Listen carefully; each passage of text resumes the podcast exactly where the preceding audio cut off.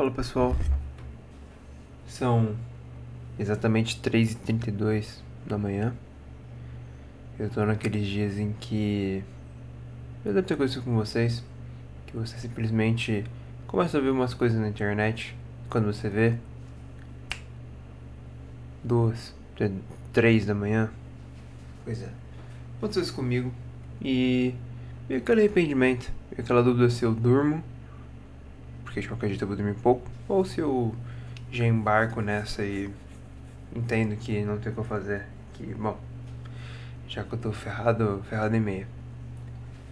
Mas eu resolvi parar um pouco aqui pra gente dar um giro de novo na, na geopolítica do mundo aqui, que é um assunto que eu tô gostando de fazer bastante. E, bom, deu um pouquinho de, sei lá, umas views no canal aí, então, bom, tem que seguir o mercado, né?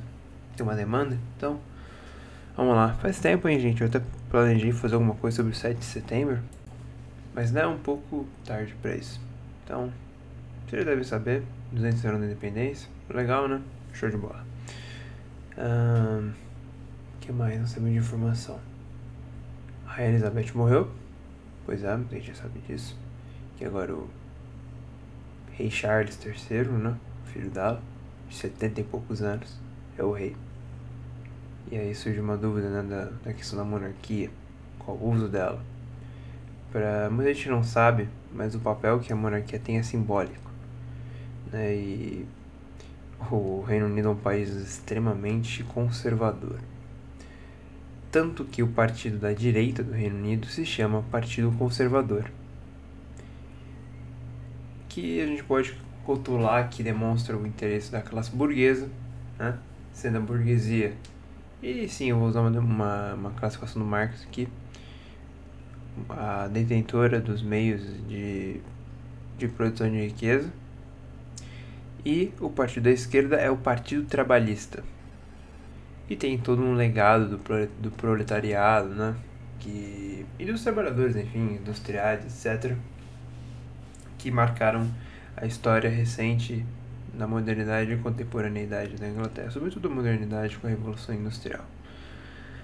Enfim, desde então, né, desde a Revolução Gloriosa, né, que foi um basicamente o fim da monarquia absolutista na Inglaterra, a gente começou a ter uma monarquia parlamentarista, onde o rei ou a rainha perde o seu poder soberano, sobretudo baseado no direito divino dos reis, né, do Thomas Hobbes, de que de alguma forma a única pessoa a quem Deus deveria prestar contas era a Deus, na pessoa, enfim, era Deus. E agora o poder do rei é diminuiu bastante. Ainda assim, simbolicamente, o rei ou a rainha é a pessoa que mais manda. Você bem sabe. Tá lá o rei ou a rainha atrás da nota da Libra. Tá.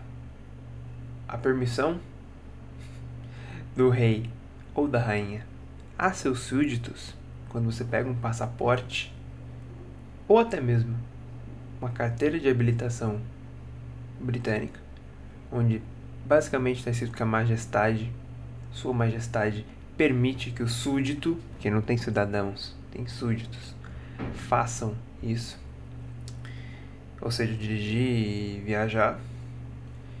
E de alguma forma eles, eles portanto são os enfim, súditos do, da vossa alteza, sua majestade, a rainha ou o rei agora, né? Só que vem uma, uma, uma crescente numa discussão de qual o papel da monarquia. Porque se você for pensar, a monarquia gera muito gasto gasto para manter uma família, gasto para manter toda uma cultura né, de costumes que geram atenção né, mundial, mas de alguma forma também gera alguma insatisfação, porque é o mesmo caso do Brasil quando nós pensamos que poxa, a gente vê 17 milhões de reais sendo gastado em leite condensado, você pensa, poxa, esse dinheiro podia estar sendo investido em saúde, né? E muitas pessoas também pensam isso sobre a monarquia. Pensando, poxa, esse dinheiro podia estar sendo gastado em outros lugares. A gente podia manter, por exemplo, uma república, certo? E, por exemplo, uma coisa interessante, o rei ou a rainha, né? a gente fala que eles não têm poder, mas eles têm sim. Na verdade, o rei tem poder sim na Inglaterra, no Reino Unido. Mas ele escolhe não usar. Por quê? Bom, e aí a gente tem um papel. Uma, uma visão bem interessante. Faz muito tempo, muito tempo mesmo, que um rei ou uma rainha não usa o poder de veto das leis. O que acontece? O parlamento cria as leis e o rei ou a rainha aprova. E bem, há muito tempo o rei ou a rainha né, não veta uma lei e não usa o seu poder eu posso dizer assim. Ou seja, deixa as questões se influenciarem, se resolverem externamente, sem a palpite ou sem interferência dele. E isso faz ainda mais influente né, a opinião, a mínima que seja do rei. Então, por exemplo, imagina que o rei, a rainha Elizabeth usava muito bem isso. Por exemplo, tá. Até porque, né? ele ou ela é chefe de Estado e, como tal, representa o Reino Unido. Então, por exemplo, vamos supor que, o, que a, a rainha, sei lá, o Reino Unido vai se encontrar com os Estados Unidos. Quem vai se encontrar com o presidente dos Estados Unidos? A rainha, não o primeiro-ministro. Primeiro-ministro é chefe de governo. Chefe de governo é quem manda, digamos assim. E chefe de Estado é quem representa o país. No Brasil, esses cargos são exercidos pelo, pela mesma pessoa, pelo presidente da República. E, de alguma maneira, a rainha sempre teve uma influência nas questões geopolíticas mundiais, né? E escolheu também ficar quieta e deixar as coisas é, resolverem, apaziguar, tentar acalmar os ânimos, né? mas de uma maneira autoritária desde é, quando a princesa Diana morreu, né, teve, todo, um burburinho, né? É bem grande, é uma comoção nacional e um murmurinho bem grande né, no, no Reino Unido. E a rainha conseguiu, né, apaziguar um pouco os ânimos. O que demonstra que o maior poder que, eles, que ele ou ela tem é o soft power. Para quem não sabe, o soft power é isso, é o poder de influência, não é o hard power. Hard power é o poder bruto, é o poder militar, é o poder que os Estados Unidos têm. Né? Muitas vezes. Tudo bem que eles também têm os dois. Dei um exemplo mais ou menos. É o mesmo exemplo que. Imagina um valentão de escola. Brutamonte, né? Grandão. Pô, o cara é o hard power. Ele só tem músculo, só tem força física, não tem estratégia, alguma coisa assim. Né? E soft power é você saber ter uma boa persuasão, uma boa comunicação e convencê-lo a não bater em você.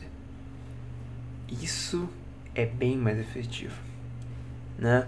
Então a inteligência ganha da força. Isso aí é, é bem comprovado por muita gente. E é bem lógico, na verdade, também. Junto a isso, a, a, a prova da influência que a monarquia tem é a morte da Rainha Elizabeth mesmo. Porque todo mundo só fala disso. E tá durando bastante até esse movimento. Né? Claro que para muita gente, pô, página virada. Isso só ficou interessante no dia lá que ela morreu e um ou dois dias depois, lá quando o rei Charles foi é, proclamado rei. Só isso. Depois ficou meio elas por elas. Mas para muitos essa questão está muito em pauta. Para muitos é um momento decisivo da não só da geopolítica, mas muito da política do Reino Unido mesmo, né? De ser um rei que não é tão popular assim, né, que pegou um Reino Unido não numa época muito boa, certo? Uma época que está passando por inflação, né, por desemprego, a questão do Brexit também.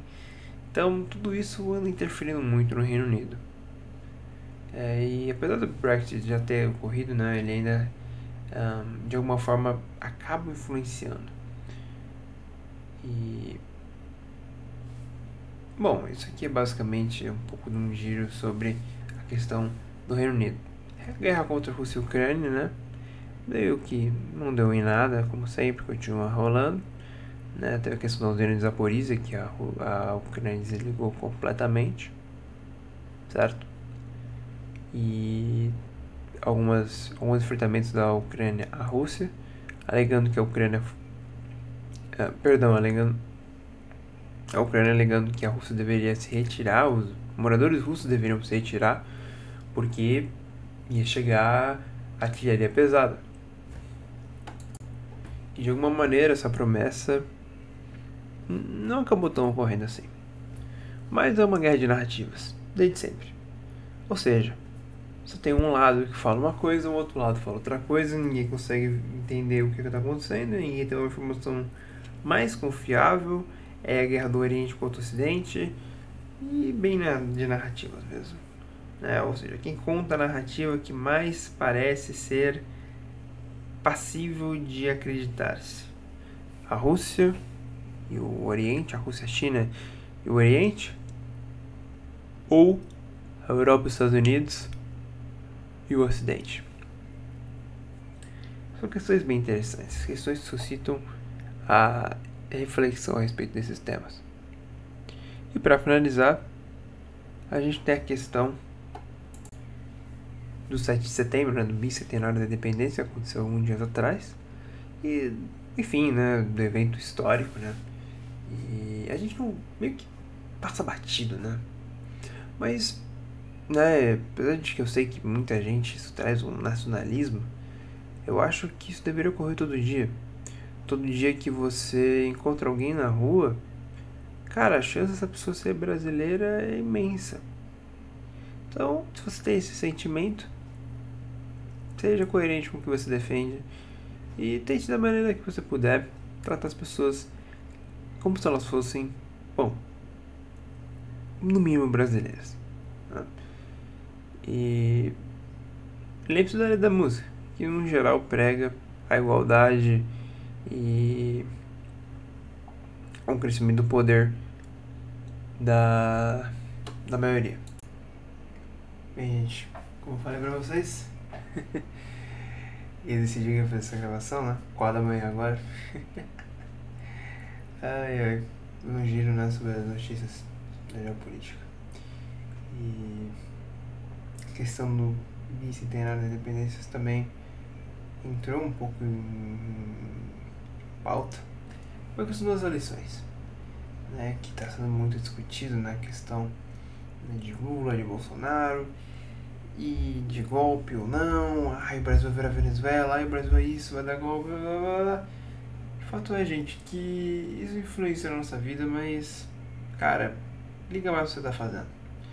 É, então, assim, poxa, liga mais pro seu trabalho, liga mais pra sua escola, sabe? Então, isso vai acabar influenciando a sua vida, não tenha dúvida que isso influencia, mas veja, seus estudos ou seu trabalho influenciam muito mais a sua vida. Então, dê atenção mais a isso do que a eleições. Tá certo? E não faça que nem eu.